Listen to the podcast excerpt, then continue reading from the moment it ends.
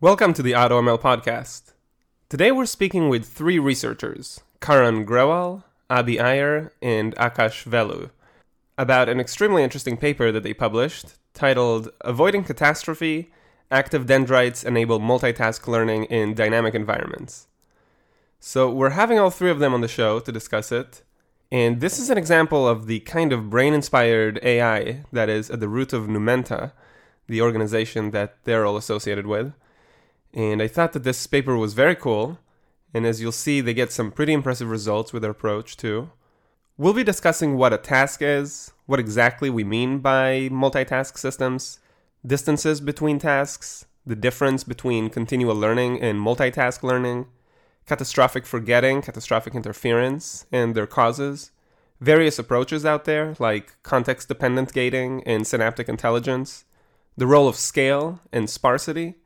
We'll cover some basics of the brain, like dendrites, proximal and distal dendrites, apical and basal dendrites, how active dendrites can help us solve the challenges of gradient interference in multitask learning, how they attach dendrites to each of their neurons in their own deep learning models, their various approaches to representing context vectors, the challenges of brain-inspired approaches to M L, and some speculation about the future of this line of research.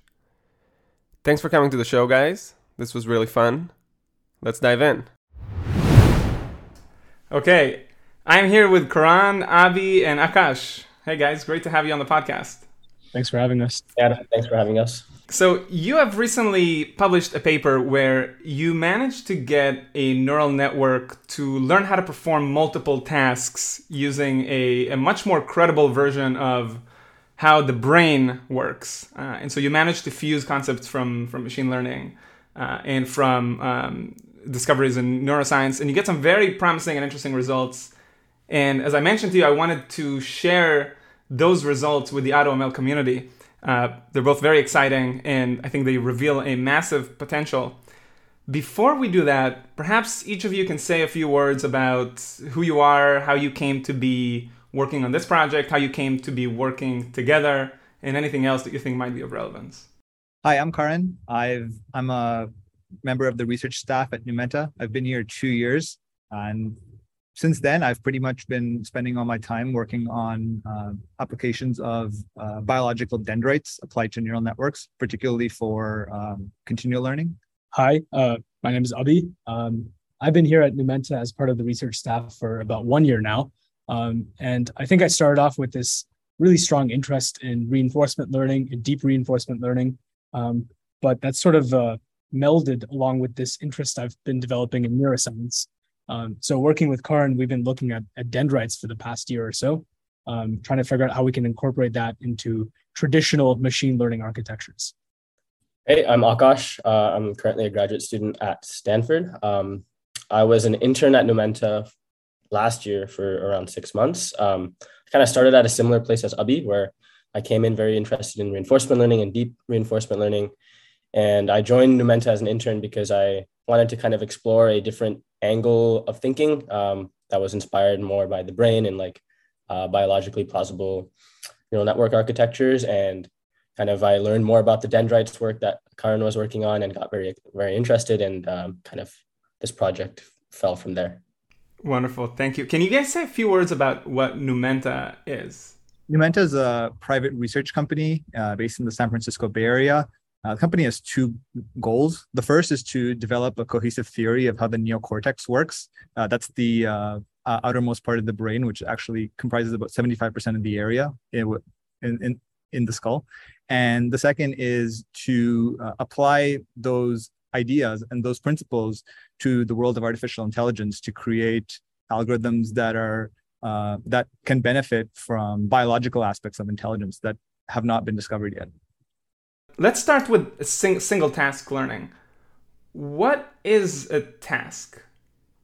So it entirely depends on your modality, I guess. Um, so in the paper, we discussed two different, I guess, areas of research.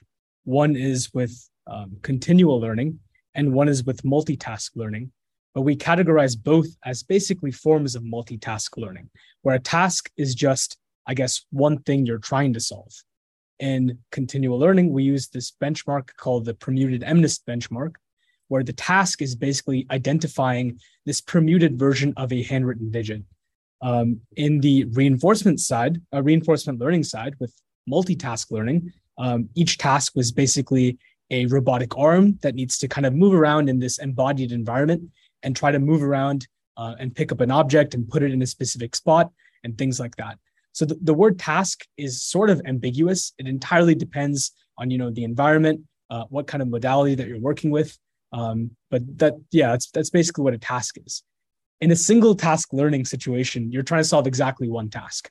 Um, and that could be, you know, identifying um, this group of digits that you've learned, um, as in the case of like regular MNIST. In multitask learning, you could do one of two things. You have the situation where you're learning a bunch of tasks together, and you kind of don't want to forget how to solve any single one of them. Um, that's sort of like the, the robot, robot arm setting. Um, and there's also continual learning, which is like a, a branch of, of multitask learning, where you have a set of tasks you want to learn, but you're learning them in sequence, one after the other. And you know, by the by the last task that you learned, um, you don't want to forget how to solve earlier tasks. So there are two different flavors of, you know, this broad idea of multitask learning, um, but they differ quite.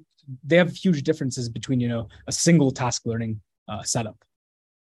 I think to kind of build on that, um, the way I think about a task in like a more mathematical sense is each a task is basically defined by like the the input space uh, that you take in, and then the output space that your predictor must predict. And each task is defined by like some sort of hypothesis function that you're trying to learn under the hood, uh, based on whatever data you have available. So in um, like a supervised learning setting, you have labeled pairs of data sets, X, Y. Um, and in like the reinforcement learning setting, you have the reward function that provides you supervision as you do the learning. Um, to kind of make it more concrete, so in like the reinforcement learning setup, we have the robot arm that operates in this like table setting. So the input input space across all the tasks is quite similar. It's this robot arm that observes the environment. The output space, or the, the desired output space for each task, however, is where the differences come. So for example, if a task is to pick up a cup and put it on the top of the shelf, that requires the function that you're trying to learn to do that, like output actions in that space appropriate to solving that task. So for example, grasping, lifting the cup up and then placing it. Whereas if it's like more of like a push the cup to the edge of the table task, then you have a different distribution of actions that is appropriate to solve that task. And so each task in that setting is kind of defined by the, the output, like what kind of outputs is, are desired. Why multitask learning might be useful is that, like, of course, you can solve a multitask learning problem where you want to do well in multiple tasks by having a single learned function for each task. Uh, why you might want to have one single learned function for all tasks is that there might be overlapping knowledge in an intuitive sense across tasks. So for example, like uh, pushing a cup and grasping a cup have like similar behaviors to some extent. So you can probably leverage uh, the knowledge across tasks, and kind of doing that in an efficient way is uh, the challenge of multitasking. Thank you. So let's say, uh, so I want to take two tasks and just see how far away they might be. So if you take a task like pushing a cup and another one is calculating customer churn, there's probably very little overlap there, mm-hmm. right? So then you say, well, at that point, you might as well just have two single task systems. But you're saying that there are certain tasks that seem a little bit closer together, and that maybe there is some way to carry information over, to share information between the learnings in these tasks. But it, even then, it, it still feels like, uh, I guess to your guys' point earlier, that the tasks are a little bit fuzzy. Tasks um, in, in the environment that we're working with are nicely defined. You know, I know exactly what a semantic meaning for one task is, and I know how that separates from another task. Um, The nice part about working in this multitask situation is that if you have tasks that you know are semantically similar to one another, like, you know, I think Akash gave that example of picking up a cup or pushing a cup to a specific spot, those two tasks have a lot of semantic overlap. Um, and you would hope that, you know, um, when you're learning those functions for each of those tasks, it would have a lot, lot of overlap between them. Um, at this, in the same vein of thought, if I had two separate tasks that are completely orthogonal to each other, you would hope that if I learned both those tasks together, um, one would not interfere with another. But that is that is ultimately the challenge. How do I treat two tasks that gradient descent identifies as orthogonal to keep them orthogonal? Hmm. And how do I define two tasks to be, you know, have this implicit weight sharing with each other as gradient defines, as gradient descent defines, you know, in the case of the, the coffee cup example. Um, I, I don't want to learn um, completely two separate functions for, you know, how to pick up a coffee cup and how to push it, because there's a lot of implicit knowledge that's being shared between them. I kind of want to have a knowledge reuse system going on. And that's the nice part about our architecture, is that if I have two totally orthogonal tasks, you will take care of that. I'm not going to override knowledge from one task to another, because that would be really catastrophic. Mm. Um, but in the case where, you know, there's a lot of knowledge that's being overlapped between two separate tasks, I'm going to implicitly have this weight sharing that happens. And this is all going to happen through gradient descent anyway. The whole point of our architecture is that it enables gradient descent to do this sort of um, weight separation or weight sharing. I think like one of the more maybe well-known areas where like this kind of paradigm is common right now is like N L P. So it's very common in like N L P systems, like large language models, to pre-train on a very generic, um, like self-supervised or semi-supervised setting, uh, where like you're hoping the model gets a general understanding of like the structure of language and things like that. And then now once you have that backbone that's trained, you fine tune it on very like various specific tasks where you're hoping that that, that general, like that first learning process um, basically like, like gives the model a prior uh, like knowledge of what language is about. And that transfers to the, the specific prediction task that you have. I think there are research works that kind of look at like, okay, do, do tasks overlap? But that's kind of like almost like post fact, like after the fact, like after you've learned or like done the learning process of learning multiple tasks, can you like look at the embeddings uh, of the network to see if there's task overlap? But like, it's hard to know a priori mathematically if the tasks overlap. You kind of have to use your like own intuition to, to kind of figure that out. Are there any limitations on when you might not be able to use multitasks? So for example, do the input spaces have to be the same, or do the output spaces have to be the same? How should we think about kind of the, the contours of what's possible here? I think there's a there's a few different like design choices. Uh, in, input like handling different input spaces. Yeah, you you would not need to like come up with some sort of scheme to like probably like pad like have like a very generic input vector space, and then if something doesn't conform to that, you'd have to probably like pad it or like do some sort of like hack to to. get it to conform. I think that the general thing with output spaces, if you have different output spaces, you have like different, what they call prediction heads at the end of the network. So like you have like one like general architecture, and if you have like one predict uh, one like one output space that you need to predict in, you have one maybe one linear layer that predicts that output space, and then another linear layer that predicts the other one. That's what I've seen in literature. Yeah, I mean, if you have different input and output spaces, just like Akash said, it's really not a big deal as long as your main Um, the, the the middle part of the system is the is the area where you're sharing knowledge. So you can easily downstream to different tasks, you know, with like a couple linear transformations um, to different output spaces, and you can do the same for input spaces. One thing I got, I, I guess I kind of want to note here that's that's I guess crucial to how we formulate the notion of multitask learning in our paper um, is something that I mentioned earlier, and that is, you know, in traditional machine learning. Um, in the in the machine learning community, if you say the if you say the word multitask learning, that implies that you have a set of tasks, but you're going to learn them all together. Um, you're going to learn them all together through every single batch, through every epoch. You're learning all these tasks together, um, and that's totally separate from the word continual learning, where you have the same set of tasks, but you're going to learn them in sequence. And once you've you know uh, once you've learned a task, you're not going to revisit that potentially. What we say is that we define both of these as, you know, these separate flavors of multitask learning. Um, so in the in both setups that I just described, there are potentially a few disadvantages to training in the former, where I ha- I need to know all the tasks that I know. Uh, I need to know all the tasks beforehand, and I need to train them together. If I if I if I phrase it in that sense, the continual learning setup, where I have the same set of tasks, um, but I can train them in a sequence, is far more amenable to, you know, a real world structure hmm. where I just have tasks incoming um, and I, I want to train them in sequence, and I just keep feeding them to the network. I don't need to have a predetermined knowledge of all the tasks that I need to solve beforehand. Um, I hope that makes sense. In one situation, you're sort of learning in parallel, and in the next one you're learning sort of in sequence. Correct. Uh, but even in that in that first case, when you're learning in parallel, is it always batch by batch or epoch by epoch? Like, how do you think about, could it ever be that you get a single batch with multiple tasks within that batch? Yeah, that's possible. Um, usually in multitask learning, you have like a task identifier. So um, like part of the input space defines what task you have to solve. Um, for example, if there's like five tasks, then like if you're trying to solve task zero, which is like push the cup, then the input space will like be like, there might be like a vector that indicates, okay, like right now you're trying to push the cup.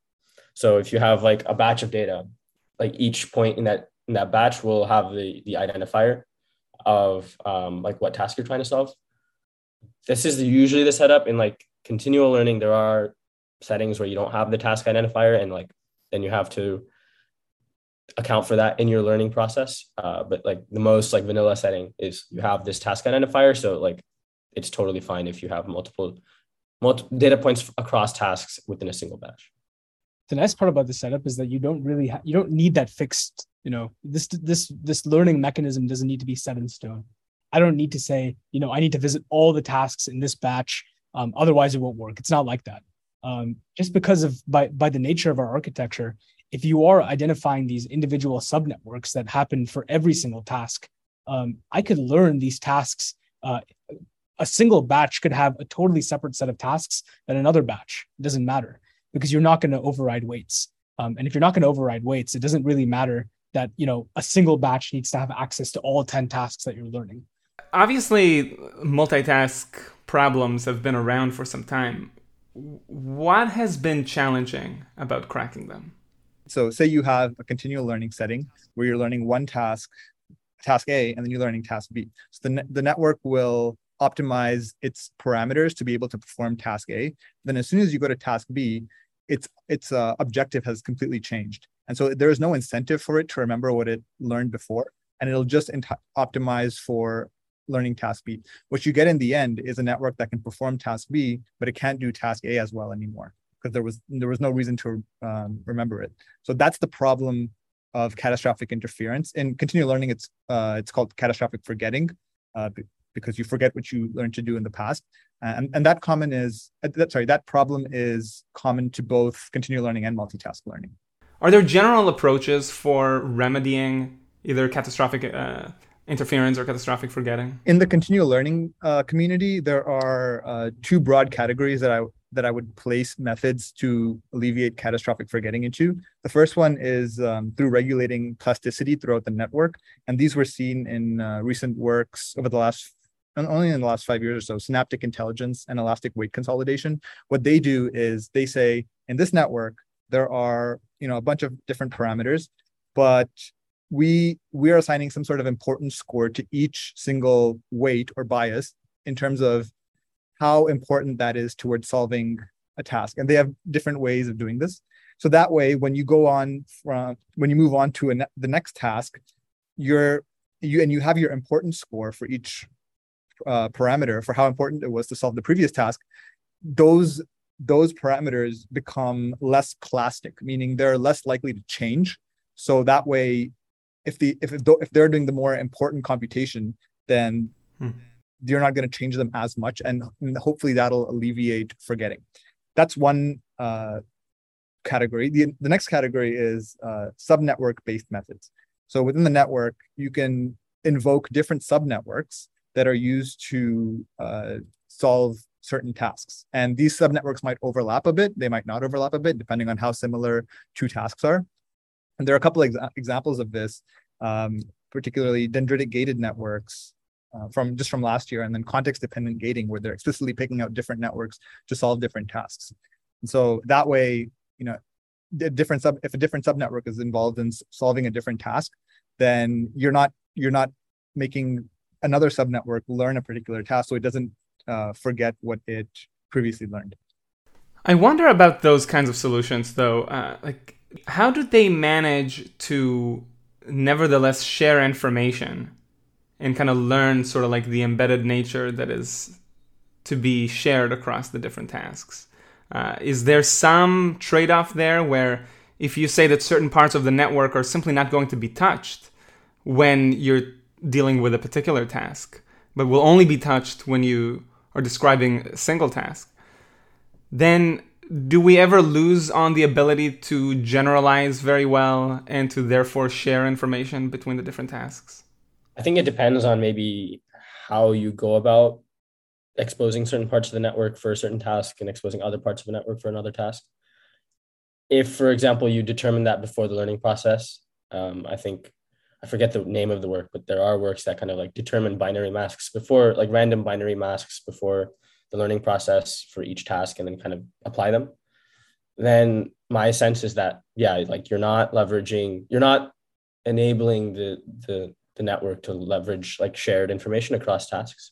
Um, in our work and in other works, the at a high level, what they do is kind of let the network and the learning algorithm figure out for itself how to do this like kind of economics problem of figuring out like how much resources to allocate to certain tasks, to like specialize, how much to like share and things like that. So like in our work, we kind of, we we like leverage like sparsity and like modularization to do this. This isn't like totally like a new idea um, in that like there are other works that do this in like a different way. Like for example, like soft modularization is a very common approach where basically like you take the task I D or you take some sort of information about the task and then you like give that to the network. And then there's a part of the network that might like have some weights that kind of like upweight or downweight certain parts of the network or like a hidden state to basically figure out like, oh, like we should um, like focus more attention here or like focus less attention here. And in like more modern works, like this has been done with like actual attention networks and like transformers and things like that, where basically you like attend more to certain parts of the input or certain like hidden representations more than others based on like the task information.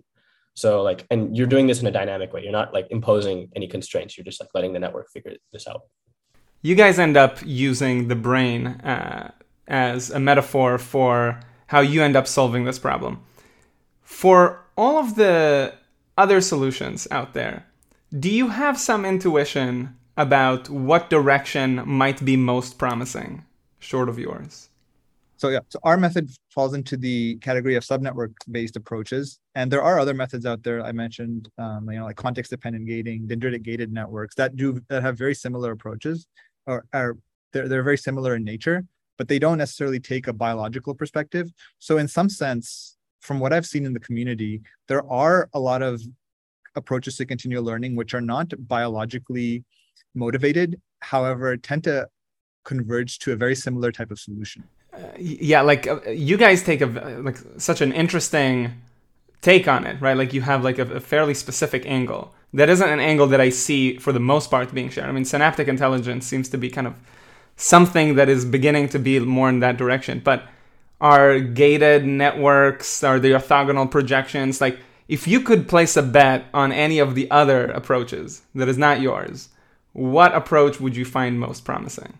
I th- I personally think that like it's going to be a combination of different things. So for like really, if you want a really diverse model that can do a bunch of different tasks that are all complex without and do all of them well, you probably need a very large capacity model.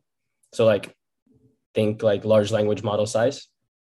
And within those models, there's like a level of sparsity, either at the weight level or at a module level that kind of like dynamically routes certain prediction tasks to certain parts of that network. And I think um, Google right now is like really pushing on this direction because they have the capability of working at this like large scale.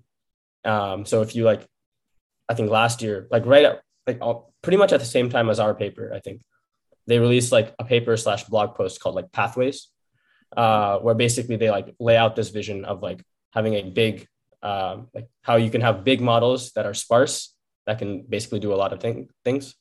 Um, so I think like ultimately that that kind of paradigm is what might be uh, like most performant. Scale and sparsity. Yeah, I think like those those two ideas will combine, if done right, can combine well to like do to, to do cool things. Yeah, I think, I mean, it's hard to pinpoint one or two strategies outside of the brain-based approaches that, you know, that we know for sure, you know, the next promising ideas.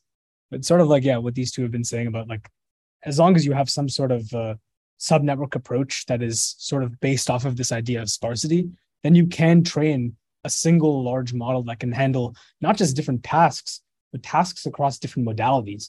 I think that's where all this stuff gets really interesting. So Akash brought up this idea of the Google Pathways project. One of the, more, one of the most interesting things about that, I think, is that um, that works, that can work across different modalities. So you can train tasks in vision, and you can also train tasks in possibly language. And when you have weight sharing that happens between tasks, between modalities, that's where you get some interesting things. Um, and the only way that's really possible is with these subnetwork-based gated approaches um, that rely on sparsity, where you don't have catastrophic interference that, that detracts from one task to another. It's rather just dynamically either weight sharing or um, weight separating um, based off of the orthogonality of, of, of different tasks. How similar is this problem to the problem that we have to face, let's say, in the human brain? So we obviously do multitask learning. Uh, maybe this will just be like a good intro. Maybe we could just spend a moment and organize the different concepts here. So I, I imagine most folks listening to this show are probably more familiar with artificial neural networks than biological neural networks. Can you help to organize some of the concepts here? Maybe we could stitch together the jigsaw puzzle. We have neurons, axons, dendrites. What is each doing and how do they all fit into this picture? Maybe I can give you like a biological um, uh, pretext before I, I start jumping into like the, the computational equivalents for a lot of these things. So I guess in the brain, um, in the neocortex specifically, the most common neuron that you would find is something called a pyramidal neuron. And in this pyramidal neuron, you have the cell body, which is termed the soma. And coming from the soma are these branches called dendrites. Um, and you can categorize dendrites as two different ways. One is proximal dendrites, and another is the distal dendrites. So in the proximal dendrites, these are really close to the cell body, to the soma. Um, and these can be approximated by the linear weighted sum that we see in, uh, in deep learning neurons, in artificial uh, neurons. Uh, but once you get out of this proximal zone, you start getting into, into this distal zone. And there you have two different kinds of dendrites. You have basal dendrites and you have apical dendrites. Basal dendrites uh, receive information um, just like all the other dendrites. Um, but when they receive a particular signal, they don't immediately tell this, uh, the cell body to fire or not. Instead, what they kind of do is they depolarize the, the cell body to fire. And what that means is that on the next iteration, if the um, if the uh, if the cell receives something from the proximal zone, um, the cell is more likely to fire at that point. So what we in the in the computational world, the way we think about these basal dendrites are they're kind of like pattern recognizers. If it detects a particular pattern, then it's just going to make the cell more likely to fire. Uh, we haven't explored apical dendrites in this work yet. But apical dendrites are sort of similar, where they depolarize the cell to fire, um, but they don't receive this context-like information. They receive something called a feedback information or feedback signal, where it imposes this top-down expectation on the cell to fire or not. Um, but already, as you could, as you can easily tell, this is way different from the way an artificial neuron works. An artificial neuron receives some kind of input signal. It passes through this linear linear weight and then immediately t- determines if that neuron is going to fire or not. But in the brain, it's a little bit different. In the brain, it's um, you have these mechanisms for not only firing the cell immediately, but you also have mechanisms to control whether a cell fires if it receives a particular kind of pattern or not. Um, so in summary, these dendrites are actually really, really powerful. They receive messages from other neurons um, that encode these different kind of patterns. And that determines if a cell is going to fire or not. Um, I remember you, did you mention like axons yet? I'm yeah, thinking. yeah. How do axons fit into this? Yeah, axons are like, I think of it as like the exact opposite of what a dendrite does. A dendrite receives information from other neurons and passes it over into the cell body. An axon is sort of like a similar branch, but it, it sends information away from the body of a neuron. Um, and where these axons meet these, you know, dendrites of these other cells, those junction points are called synapses. Um, and that's, yeah, it's the contact point where dendrites link with other neurons' axon terminals. Um, so yeah, just that's just a very brief bio. Yeah. That, yeah, that's great. So signal travels through an axon onto other dendrites. And those dendrites, whether distal or proximal, end up communicating that signal back up to the soma or to like to the, the neural body. And at some point, that neuron will decide whether or not to be activated, in which case, again, it will then fire through its own axon onto the other dendrites. And so signal travels from the from one neuron to another through axons connected to dendrites. How many dendrites does a neuron have in the brain, say? Like, are we talking, is it tens, hundreds, thousands? I think it's thousands. Um, we don't know the exact number at the top of our heads right now, but it's, it's in the thousands. Maybe the more common dendrites are the distal ones, the ones that don't necessarily cause the cell to fire immediately, but the ones that depolarize the cell for um, some kind of proximal input in the future, in the near future. In the near future. Yeah. Got it. That's sort of like the context. Yeah. How should we, so in the previous uh, formulations of all these other approaches, we've spoken about sparsity at all, uh, a little bit. How does sparsity fit in? Is that a concept in the brain as well? And how does it feature in the in actual neural activity? It's absolutely a concept in the brain. And there's there are two types of sparsity when, when we mention sparsity. First is uh, sparsity in connectivity. So not every neuron in the brain is directly communicating with other neurons, whereas you, we see in two successive layers of, of a deep neural network that all the neurons are connected to, all the neurons in the incoming layer are connected to all the neurons in the next layer. Um, and so that's, so in the, but in the brain, there's there's connection uh, connectivity sparsity. That's also partially a physical constraint because in the in the three D in the three D space that you have in the brain, not, not all neurons can be connected to each other. The other type of sparsity is in activation sparsity. At any single point in time, uh, not more than five percent of the neurons in the brain are firing, hmm. whereas we see in neural networks, a large number of neurons are firing for, for any given forward pass through the network. That number is usually around fifty percent, I would assume, due to uh, the ReLU activation function, which is very common. But in the brain, it's a, it's a, it's a lot more sparse than that. Real quick comment to piggyback on Karan's. Like the sparsity is like combined with like the high dimensionality that uh, is typically present in the brain. So like, like your, from a mathematical perspective, like your vector dimension might be like, I don't know the exact number, Karan might have a better sense, but like a very large number, but like of that very large number, a very small percentage are active. So it's like a combination of that like high dimensionality and the small um, percentage of activations that kind of like work well in tandem. Like it, it wouldn't make sense if you had like a dimensionality of five and like sparsity. Um, you'd need something big. You, you can think of exactly what Akash just said, but in the context of how it looks in biology, where a particular dendrite segment has these thousands of synapses, but not all of those synapses would immediately be, be connecting to other neurons. So only a small part of those synapses would be connected. So if you think about it like that, you have this huge vector Um, that describes all the possible synaptic connections that that dendrite segment um, could be receiving, um, but only a small part of it is indeed connected. Um, so if you have this huge vector where only a few bits of those vectors are on, what you can immediately realize is if I have sparsity in high dimensions, then I can determine, I, I can express a lot of different patterns without really having overlap between one mm. pattern or another. So this is this is like a um, one of the key properties of how the brain works. Um, because everything works in such high dimensions with such high sparsity, uh, your representation power increases exponentially. Um, so you don't really have overlap between, you know, one pattern to another. Um, another brief thing I wanted to add on to what Karan said earlier was that um, there's activation sparsity in the brain. Um, and one of the key ways this happens is something is through something called inhibition, where if a particular neuron has fired, Um, whether that's through depolarization or whether that's through direct proximal input to the cell body, um, all the nearby neurons are not going to fire um, through an inhibition signal.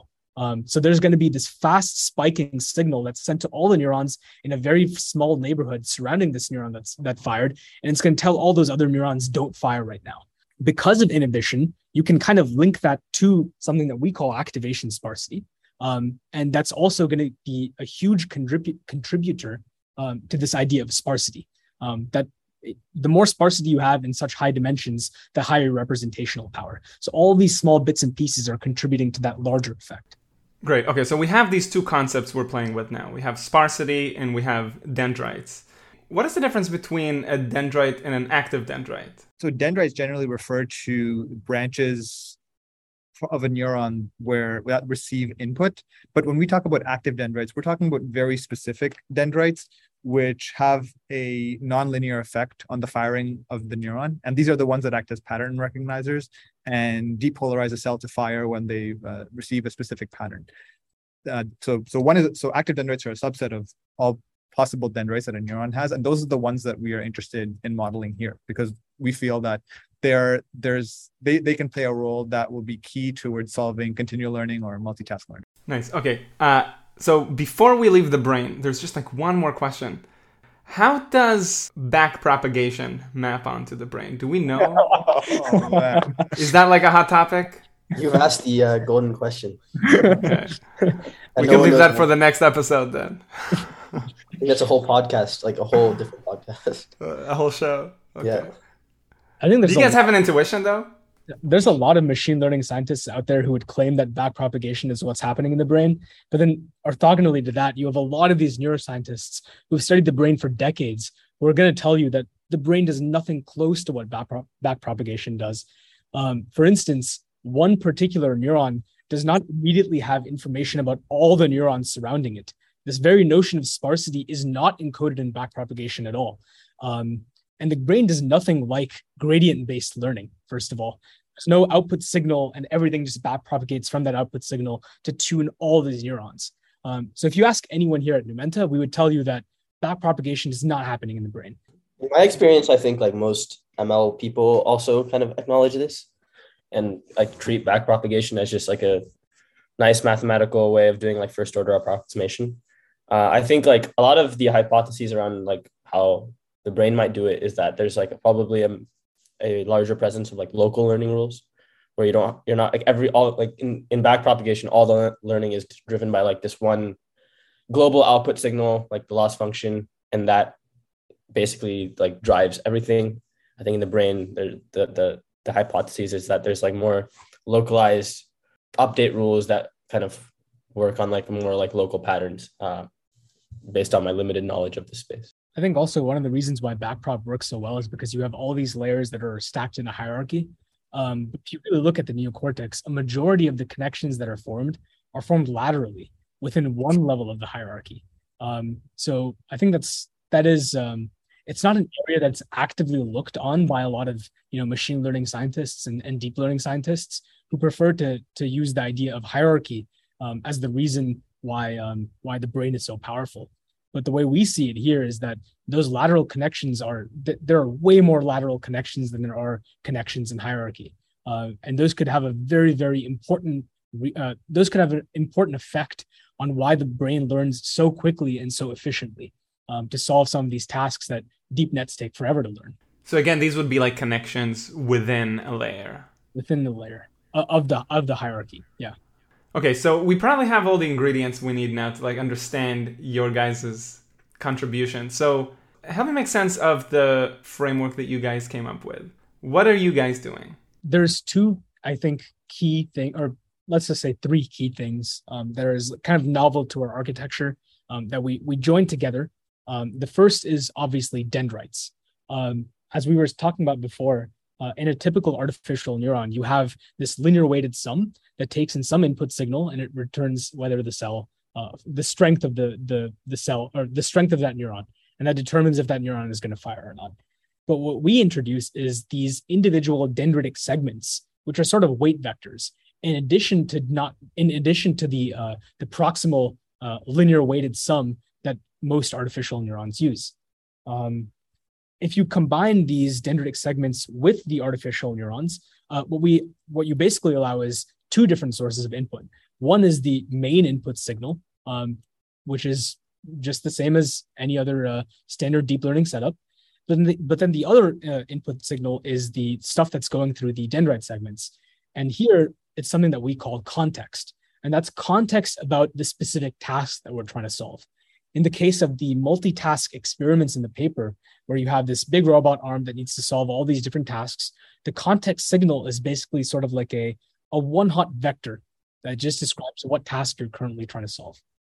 Um, if you pass in information through the dendrite segments, and you pass in the regular information through the, the, the proximal uh, linear layer, or the linear weight, uh, what you're going to see is the neuron becomes um, a little bit more powerful, a little bit more dynamic.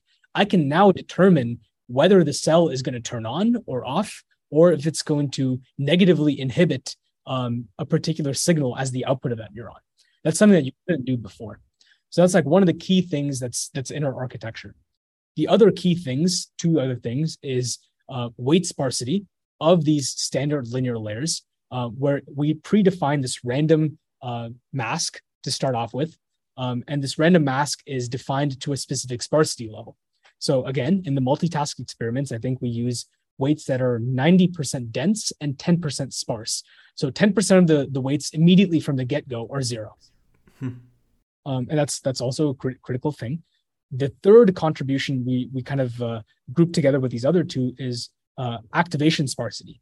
So instead of ReLU, which is the standard, I guess, activation that a lot of these deep nets use, we use something called the K-winner take-all activation, where only a K percent of these top activations are the ones that are going to be active.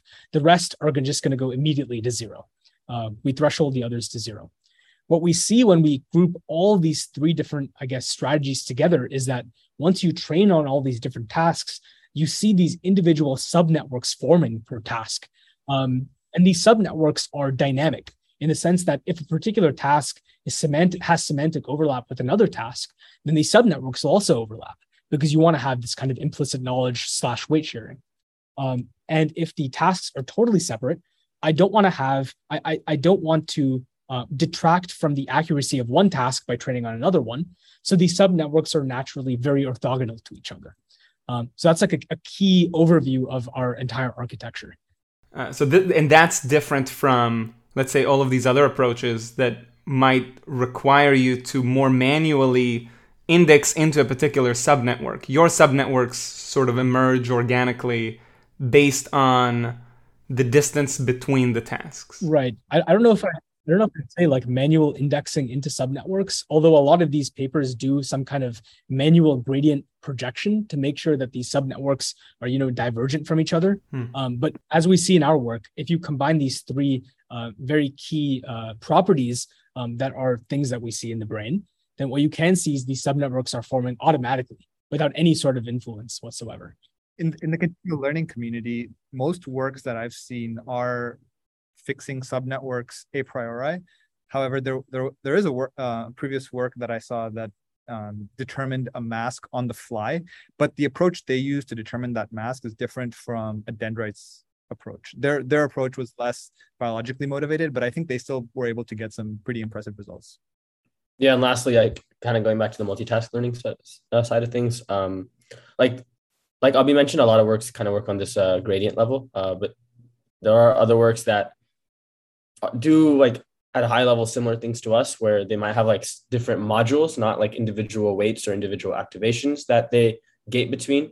However, this gating isn't usually sparse; it's more like a, a weighted combination where the weights are like all non-zero. Um, And it's not like the motivation for that is not very bi- biologically plausible or inspired. Uh, but like the flavor of the idea is like, is there in, in that there are different modules and you kind of like take a combination of them based on task information or context information. I want to zoom a little bit into uh, the way that you guys are encoding this. So let's say like into the dendrites. So most folks who played with deep learning, maybe they They import a linear layer from PyTorch and they just select the number of features and the number of features out. You can't quite do that, right? So like for every neuron that you have, you are attaching to it an entire entourage of dendrites, right?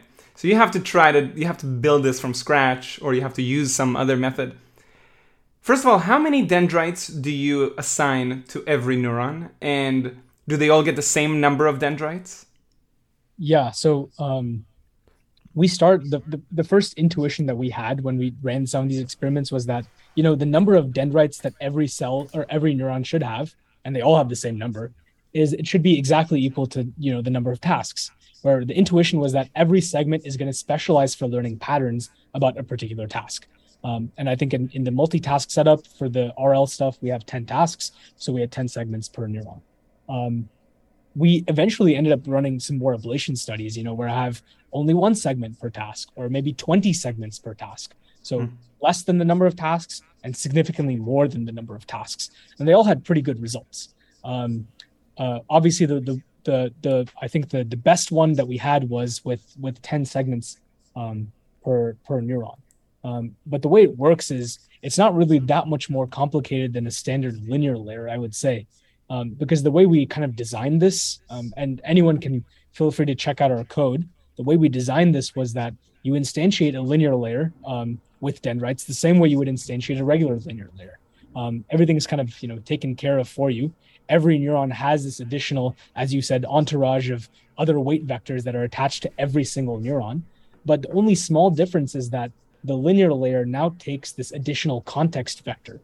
And the context vector is passed in through all these individual dendrite segments, um, along with the standard input to the linear layer, which passes through the proximal input.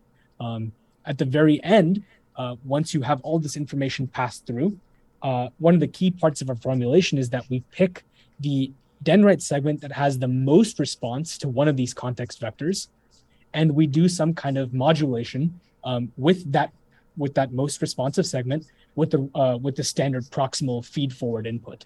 And that is basically the output of our dendritic neuron, um, as opposed to what an artificial neuron would do. Okay, so let's, so again, to, to to distinguish between what you guys are doing and what everybody else is doing, or what I'm doing. Uh, so in in addition to taking the input vector and you feed that into the neuron, in addition to that, you also come up with some context vector. And that context vector is then fed into every one of the dendrites connected to my neuron. And there's some internal computation, there's some calculation happening between that context vector and each of those dendrites.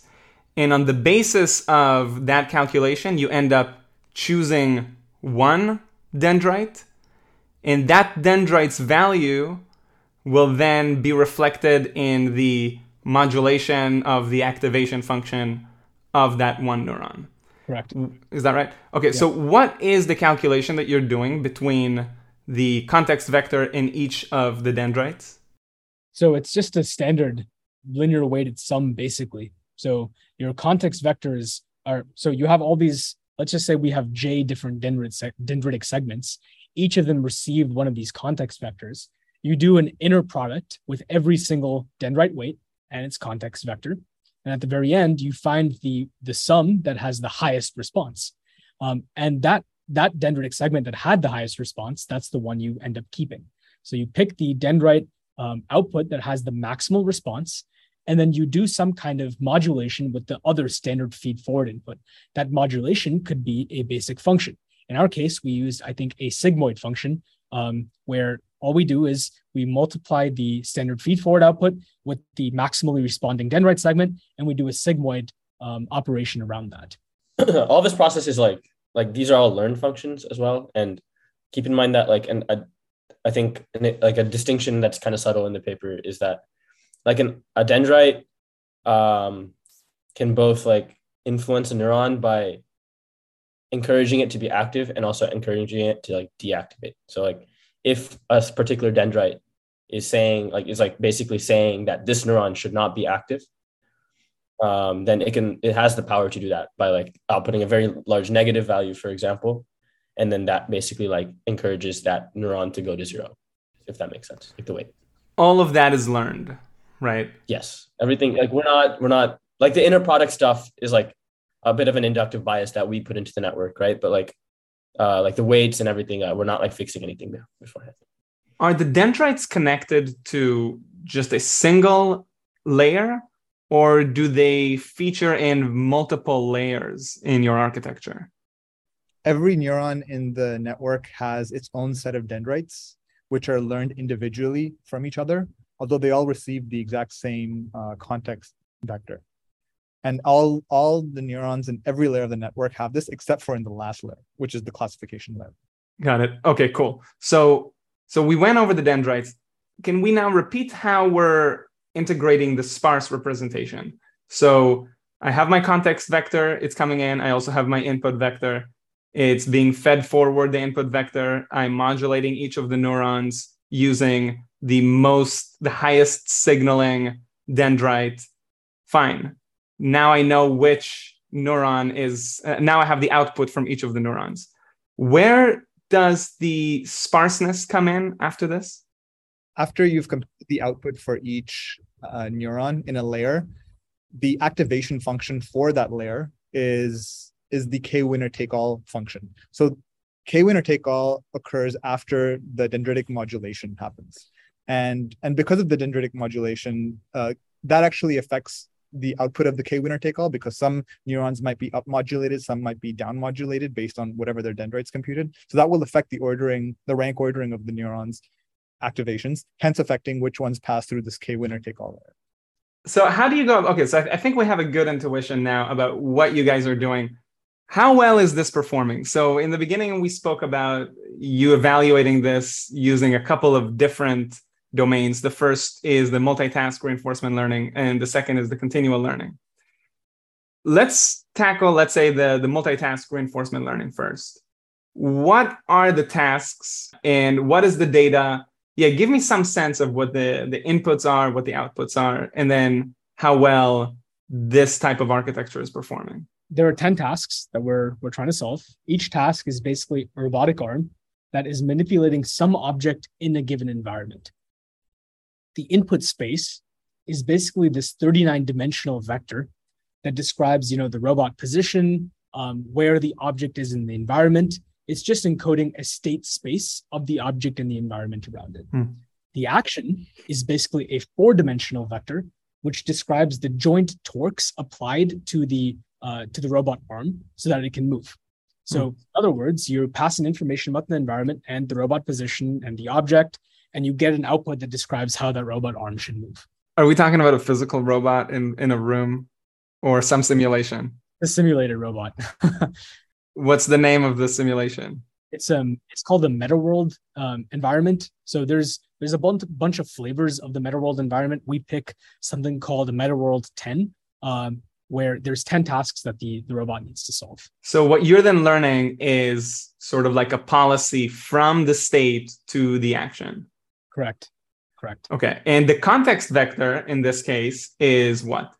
It's a one-hot encoded vector that describes what task we're trying to solve. Um, it's, yeah, it's, it's very, very simple. um, if you have ten tasks, you just have a ten dimensional vector, and that context vector is getting passed through every neuron um, for any neuron that has dendrites with it. And so then you now have ten dendrites as well.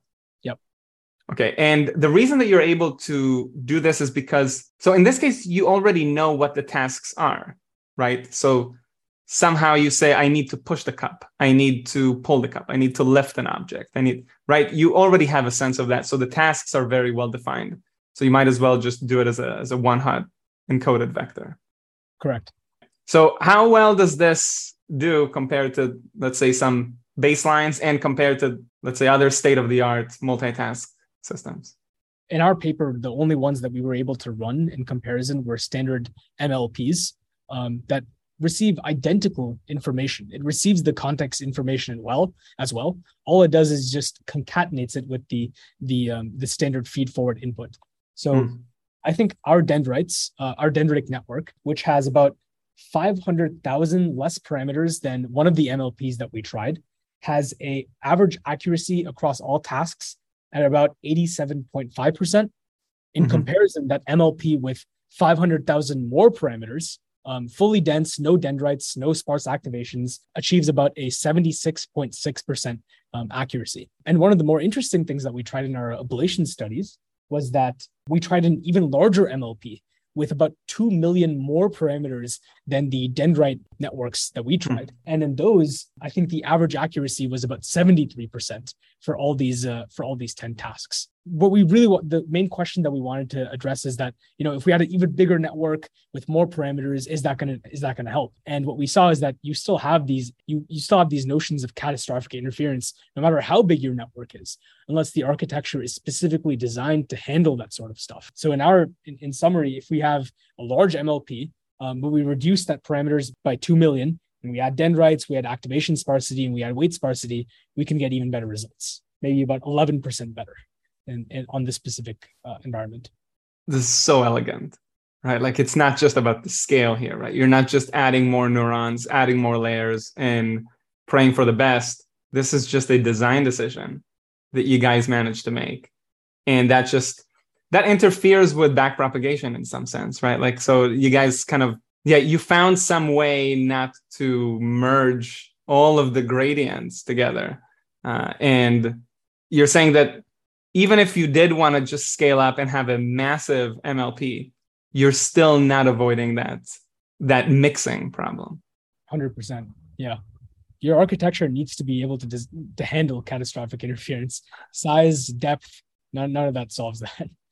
They don't get to it. Okay, so that was the first case. So that's the, the multitask reinforcement learning.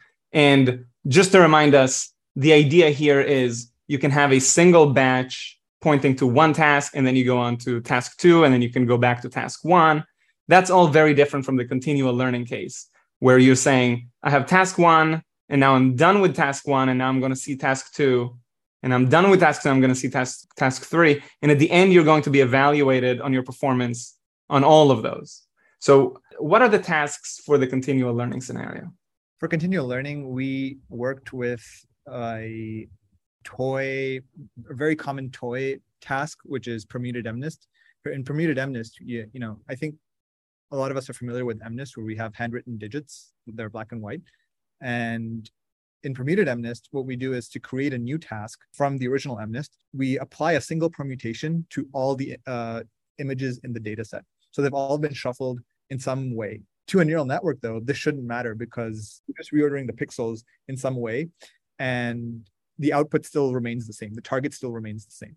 So we worked with up to one hundred, to, with learning up to one hundred permuted, permuted MNIST tasks in sequence. And the context vector in our case was not a uh, one-hot encoded vector. We actually tried to infer the task I D instead of having it given. And that's just that, and that's because there's there are a lot of other works out there in the continual learning literature where they're inferring the tasks. It's not given. And we used a method that, based on averaging pixels in data space, we were able to identify, we were able to come up with a context vector that gives sufficient task separation that our dendrites were actually able to form different subnetworks based on the task. So that was really cool that we could not necessarily give this task I D and it was inferred on the fly. Uh, I want to know a little bit about how you've chosen to construct that context vector. So you have, like, in one situation, you're not providing the, inf- the, the task information. And in the other one, you are. So in, in the case where you are providing the context information, Uh, you're still not one-hot encoding it, right? In the as as you did in the previous case.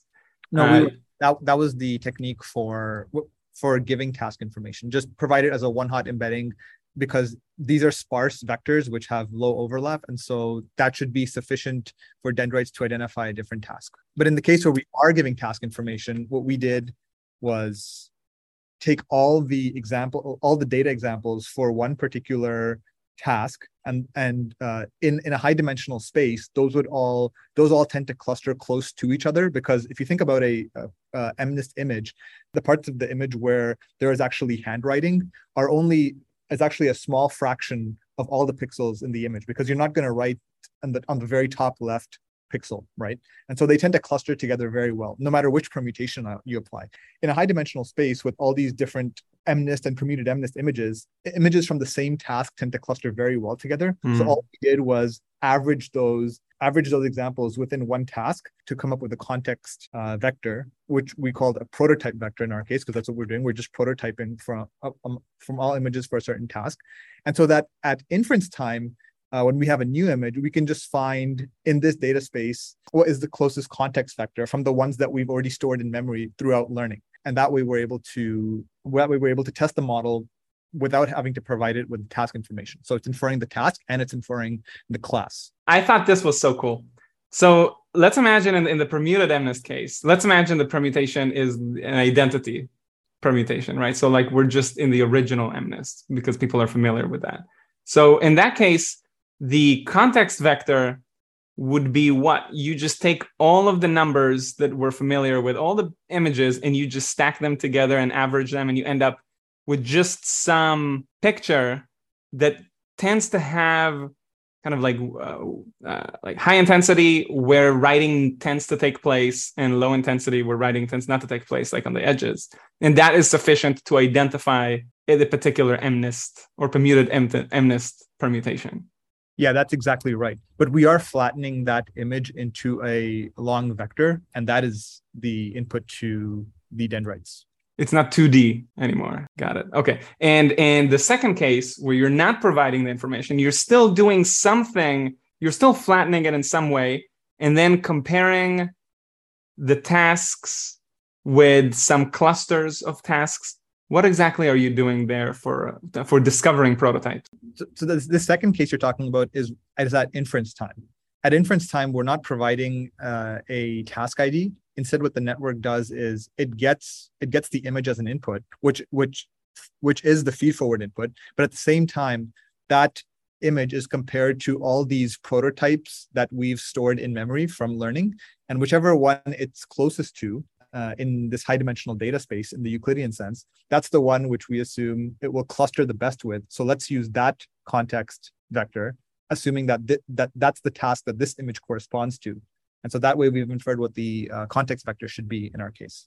For continual learning, how well are we doing? When we're learning up to one hundred tasks in sequence, uh, the network gets above eighty-one percent accuracy on all on all tasks, remembering all one hundred previous tasks. So that was really nice. Um, compared with an M L P, at one hundred tasks, M L P does a lot worse. It's, um, I believe, around twenty or thirty percent. So it's not even close. Mm. Um, but there are other methods which are pretty competitive with, with ours. So uh, context-dependent gating, which is uh, a similar idea where they're hard-coding subnetworks a priori, that tends to fall off at one hundred tasks. That's getting about sixty percent accuracy. So there's mm. there's there's a significant gap there. And that might be because, you know, they're hard coding subnetworks where we're letting them emerge naturally. But synaptic intelligence actually does quite well at one hundred tasks. Synaptic intelligence is actually above our model. So we're at eighty-one percent. I think, I believe they're at eighty-two, eighty-three percent on one hundred tasks. Uh, so they are doing slightly better. So our results are not necessarily state of the art, but there are some differences with synaptic intelligence. Uh, synaptic intelligence has to be provided with a task I D. So, so that's mm. that's a big difference, right? We're we're not giving it task, we're not providing a task I D, and so the network needs to infer what that is. Whereas synaptic intelligence is being provided with task I D, so that makes it slightly easier, and they and they do end up getting uh, a better number. Didn't you guys combine the two approaches for one of the analyses? And yeah, that uh, we did that exactly. So our approach is a subnetwork-based approach, whereas synaptic intelligence uh, regulates plasticity throughout the network. So these are orthogonal approaches towards continual learning. So we figured, hey, you know, maybe you can combine them somehow. And we did exactly that. We used our network together with synaptic intelligence, which, which you know, when you're implementing it, it really just affects the op- uh, the objective function to be optimized.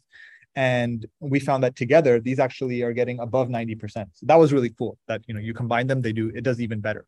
So it feels to me like one of the takeaways is the more deeply we reflect on the actual nature of the brain, and the more we're able to map concepts from there to machine learning, more interesting results we're going to have. But that can't be new, right? I'm sure that people have, I mean, just the origin of neural networks in the first place. I mean, we've just looked at the brain and then been inspired, even if we've come up with some cartoonish models.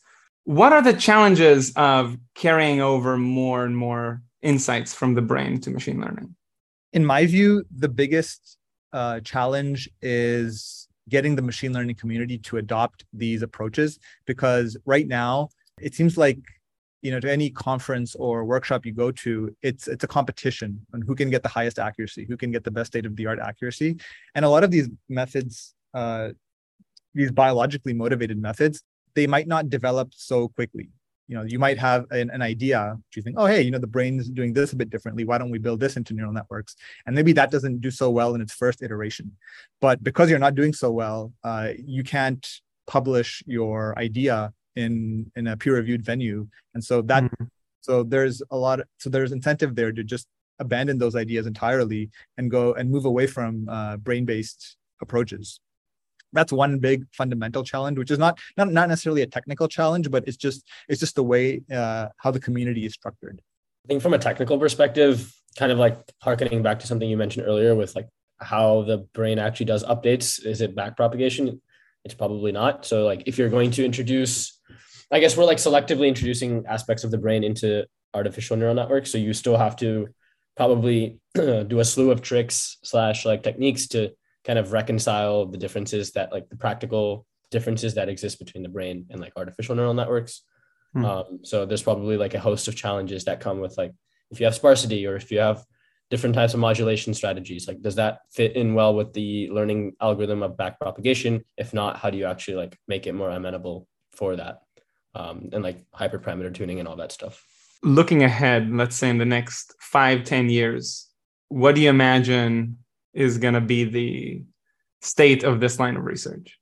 If you ask, I guess, like most computational neuroscientists who also enjoy, you know, bringing aspects of neuroscience into A I, one of the key, most important challenges, I think, will be to, I wouldn't say remove backpropagation entirely, but to come mm. with an alternative learning algorithm that functions very similar to the brain, um, that is extremely more efficient and takes advantage of all these, you know, the, the representational power of the brain.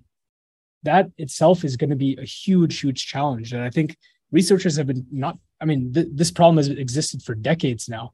Um, so hopefully we'd have, we would have made some progress along that front too, slowly getting these more alternative uh, learning rules that are not backpropagation-like at all, um, that try to solve some of these tasks in mainstream A I. Yeah, yeah. For folks who are interested in this, who are coming from machine learning, and they want to get deeper into this literature, or even to in, deeper into that line of thinking, are there any recommendations about places where they can uh, begin to learn about this? Or even just some keywords, what should they be Googling? If anyone wants to learn more about Numenta's work, um, I think Karan and I would highly recommend them reading more about Hierarchical Temporal Memory, um, H T M in short, which is one of like the more, most founding algorithms that Numenta was built on. Um, and that involves these neuroscience-based architecture, or these brain-based architectures, I should say, um, that learn from local learning rules and try to solve elementary tasks like sequence prediction, um, learning more about the structure of objects, learning how to represent objects in a neural-like way. I would recommend to anyone to read more about H T M. It's It's been here for at least twenty years now. It's not not it's not going to be your standard, you know, deep learning paper where you set up this nice environment, you have this deep architecture, and it's trying to beat some state-of-the-art accuracy at all.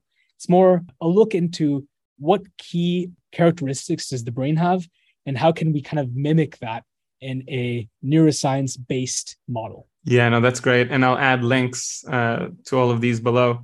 There's a significant portion of the audience that is coming from neural architecture search. And I have a feeling that there is potentially some overlap there, where with some ideas like the ones you're describing combined with neural architecture search, perhaps we can end up coming up with some pretty interesting and creative designs uh, that could be surprising uh, and that could mirror some aspects of, of the way the brain works.